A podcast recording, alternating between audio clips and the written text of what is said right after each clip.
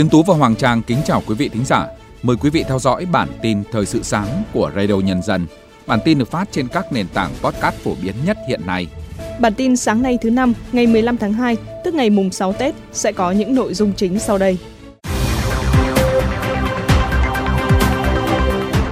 Gần 57.000 lượt nhân dân khách quốc tế vào lăng viếng Bác nhân dịp Tết Nguyên đán.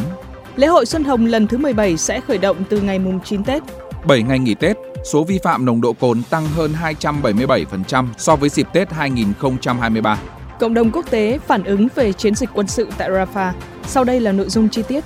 Ban Quản lý Lăng Chủ tịch Hồ Chí Minh vừa cho biết đã thành thông lệ hàng năm, cứ mỗi dịp Tết đến xuân về, nhớ ơn người, mỗi người dân Việt Nam lại cùng nhau hướng về Lăng Bác, thành tâm tưởng niệm, thể hiện lòng biết ơn với Chủ tịch Hồ Chí Minh. Trong kỳ nghỉ Tết năm nay, Ban Quản lý Lăng Chủ tịch Hồ Chí Minh đã tiếp gần 57.000 lượt nhân dân, khách quốc tế vào Lăng Viếng Bác. Trong đó có hơn 7.700 lượt người vào Lăng Viếng Bác, với hơn 3.200 lượt khách nước ngoài, hơn 48.900 lượt người tham quan khu vực, trong đó có hơn 25.800 lượt khách nước ngoài. Tại khu di tích K9 đón tiếp 77 đoàn với 500 lượt người đến dân hương tưởng niệm Chủ tịch Hồ Chí Minh và tham quan khu di tích. Bộ Lao động Thương binh và Xã hội vừa đưa ra dự báo về tình hình lao động việc làm trong năm 2024. Theo đó, năm 2024, nền kinh tế tiếp tục gặp nhiều thách thức và bất lợi do những bất ổn và rủi ro phát sinh từ các cuộc xung đột quân sự đang diễn ra trên thế giới. Tuy nhiên, xuất khẩu được dự báo sẽ phục hồi mạnh mẽ trong thời gian tới khi nhu cầu thị trường thế giới tăng. Do đó, ngành sẽ theo dõi chặt chẽ diễn biến thị trường lao động, thực hiện các giải pháp nhằm thu hút người lao động quay trở lại làm việc, duy trì chuỗi cung ứng nguồn nhân lực, hạn chế xảy ra tình trạng thiếu lao động cục bộ, bảo đảm duy trì quan hệ lao động hài hòa, ổn định, hạn chế xảy ra tình trạng thiếu lao động cục bộ. Vụ cơ sở vật chất, Bộ Giáo dục và Đào tạo vừa đưa ra thống kê về thiết bị dạy học triển khai theo chương trình giáo dục phổ thông mới 2018. Theo đó, sau 4 năm triển khai chương trình giáo dục phổ thông mới, hầu hết các địa phương vẫn thiếu thiết bị dạy học tối thiểu theo yêu cầu, làm ảnh hưởng đến chất lượng dạy và học. Tính đến năm học 2023-2024, tỷ lệ thiết bị dạy học tối thiểu đáp ứng nhu cầu dạy học theo chương trình mới còn thấp, trung bình cả nước chỉ đáp ứng được 54,3%.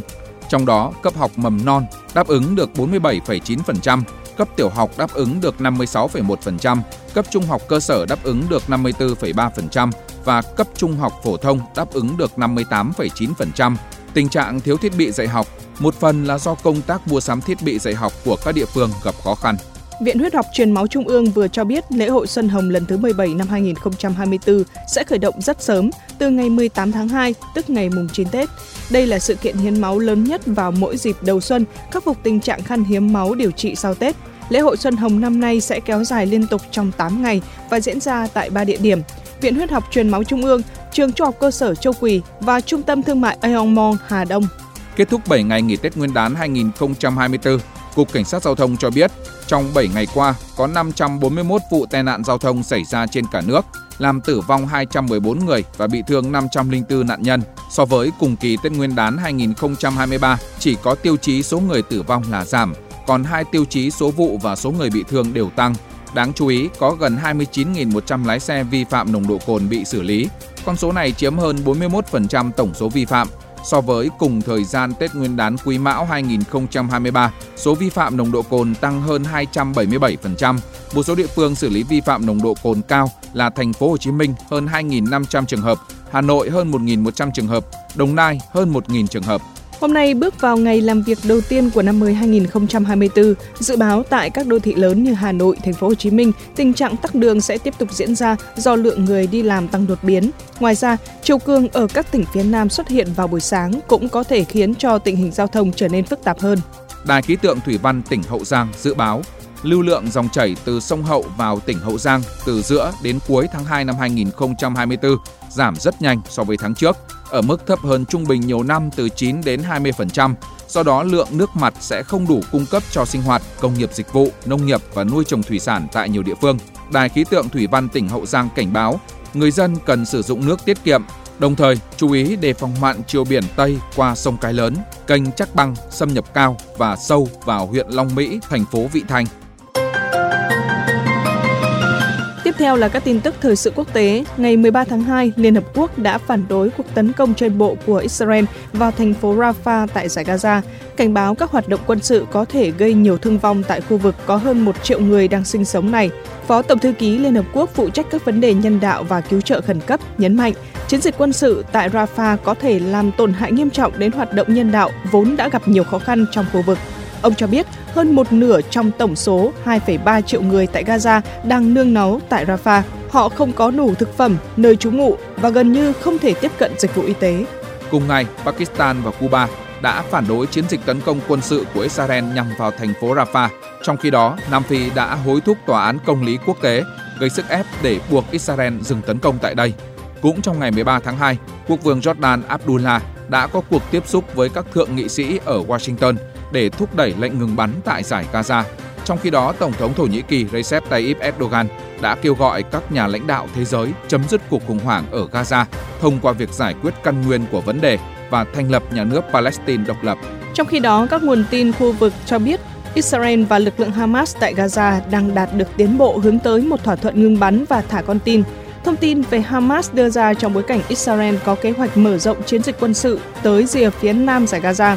Theo một quan chức cấp cao Ai Cập, các cuộc thảo luận hiện nay tập trung vào việc xây dựng bản dự thảo cuối cùng của thỏa thuận ngừng bắn kéo dài 6 tuần, cũng như bảo đảm các bên sẽ tiếp tục đàm phán hướng tới một lệnh ngừng bắn vĩnh viễn. Sáng qua 14 tháng 2, thị trấn Anamizu, tỉnh Ishikawa, Nhật Bản, nơi chịu ảnh hưởng và thiệt hại nặng nề bởi thảm họa động đất trên bán đảo Noto ngày đầu năm mới 2024, tiếp tục phải hứng chịu một trận động đất khác có độ lớn 4,5 Trận động đất này đã làm rung chuyển nhiều khu vực thuộc tỉnh Ishikawa. Không có cảnh báo sóng thần được đưa ra. Tuy nhiên, độ lớn của trận động đất được xác nhận ở cấp độ 4 trên 7 trong thang đo cường độ địa chấn của Nhật Bản. Sở Cảnh sát Kojima cho biết, tính đến 10 giờ 40 phút sáng nay, vẫn chưa có báo cáo về thiệt hại do trận động đất gây ra. Tuy nhiên, khuyến cáo mọi người dân cần tiếp tục cẩn trọng trước khả năng các dư chấn lớn khác. Ngày 13 tháng 2, Viện Y tế Quốc gia Mỹ đã thông báo kết quả của chương trình nghiên cứu toàn quốc với mục tiêu hiểu đầy đủ, chẩn đoán và điều trị hội chứng COVID-19 kéo dài. Kết quả cho thấy trung bình cứ 9 người trưởng thành từng mắc COVID-19 tại nước này lại có một người tiếp tục trải qua giai đoạn COVID-19 kéo dài với nhiều triệu chứng khác nhau. Cũng theo viện này, các phát hiện trong tăng khả năng phục hồi, trong đó có việc xác định các nhóm triệu chứng chính đang giúp cho các nhà nghiên cứu lâm sàng mở rộng việc xác định hội chứng COVID-19 kéo dài đối với bệnh nhân của họ từ đó giúp ích cho việc chẩn đoán, chăm sóc và điều trị cho tất cả những người mắc hội chứng này. Trong một diễn biến liên quan, tờ Washington Post ngày 13 tháng 2 cho biết CDC Mỹ đang soạn thảo hướng dẫn về việc hủy bỏ các khuyến nghị cách ly trong 5 ngày đối với người nhiễm virus SARS-CoV-2. Thay vào đó, trung tâm này khuyến nghị những trường hợp có kết quả xét nghiệm dương tính về virus SARS-CoV-2 nên dựa vào các triệu chứng để xác định thời điểm kết thúc cách ly. Những người có triệu chứng nhẹ và sức khỏe dần cải thiện sẽ không cần phải ở nhà nếu họ không sốt trong ít nhất 24 giờ, không cần dùng thuốc và các triệu chứng của họ ở mức độ nhẹ và cải thiện.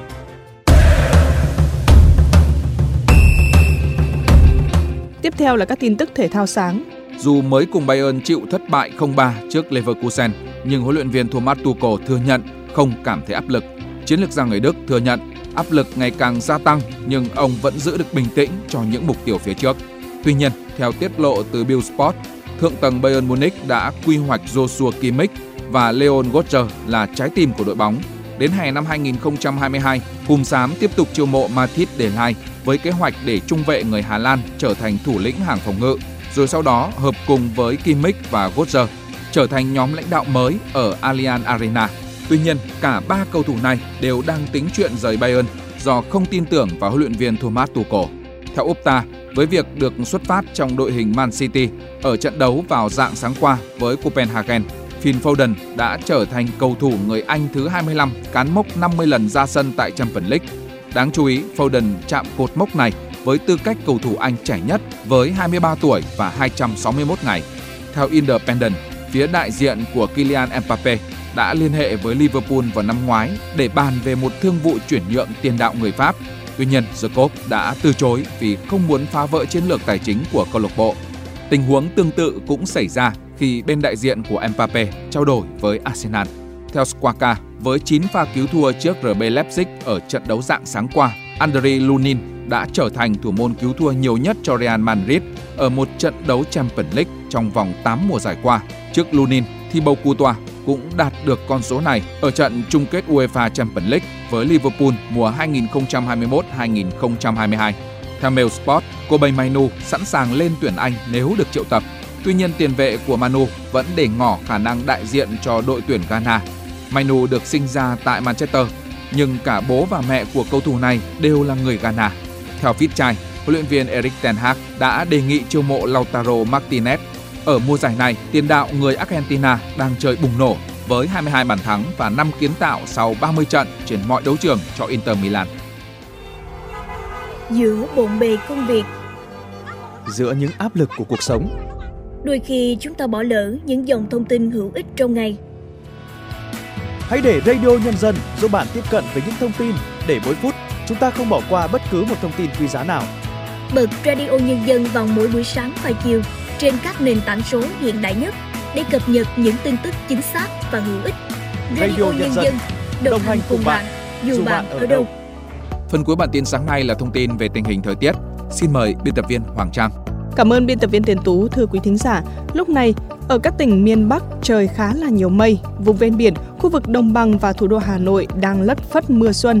Trong ngày hôm nay, sóng lạnh yếu vẫn tăng xuống nước ta và những cơn mưa xuân ở khu vực phía Đông Bắc Bộ sẽ giảm dần và kết thúc trước 9 giờ sáng. Từ sau 10 đến 11 giờ, khu vực phía Đông Bắc Bộ trời giảm mây và hứng nắng. Nền nhiệt cao nhất trong ngày hôm nay ở khu vực phía Đông Bắc Bộ cũng như thủ đô Hà Nội sẽ tăng lên mức 22 đến 24 độ. Với khu vực phía Tây Bắc Bộ, không chịu tác động của sóng lạnh tăng yếu này nên trong ngày hôm nay trời vẫn có nắng, mức nhiệt ngày cao từ 25 đến 28 độ. Khu vực Thanh Hóa, Nghệ An và Hà Tĩnh trong sáng nay mây nhiều hơn, đến trưa và chiều mây giảm, trời hửng nắng, nhiệt độ dao động trong khoảng từ 24 đến 25 độ. Các tỉnh từ Quảng Bình đến Thừa Thiên Huế, sáng cũng có mây nhiều, nhưng sau 9 giờ, trời cũng đã có nắng, nhiệt độ cao nhất trong ngày hôm nay tăng lên mức 26 đến 27 độ.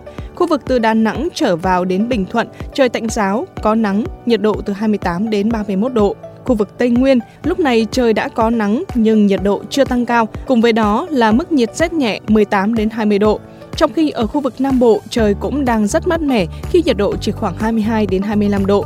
Tuy nhiên với nắng mạnh từ sớm thì sau 10 giờ, nhiệt độ Tây Nguyên tăng lên trên 27 độ, Nam Bộ trên 30 độ và mức nhiệt cao nhất trong ngày hôm nay ở Tây Nguyên lại bị đẩy lên mức cao 29 đến 32 độ. Còn Nam Bộ, nóng diện rộng xảy ra ở toàn bộ miền Đông với ngưỡng nhiệt cao từ 34 đến 36 độ. Khu vực miền Tây, nhiệt độ cũng ở ngưỡng từ 33 đến 35 độ. Những thông tin thời tiết vừa rồi đã kết thúc bản tin thời sự sáng nay của Radio Nhân dân. Nhân ngày đầu tiên trở lại làm việc trong năm mới 2024, kính chúc quý thính giả một năm công việc suôn sẻ, hanh thông, gặp nhiều may mắn. Kính chào tạm biệt, hẹn gặp lại trong các bản tin tiếp theo.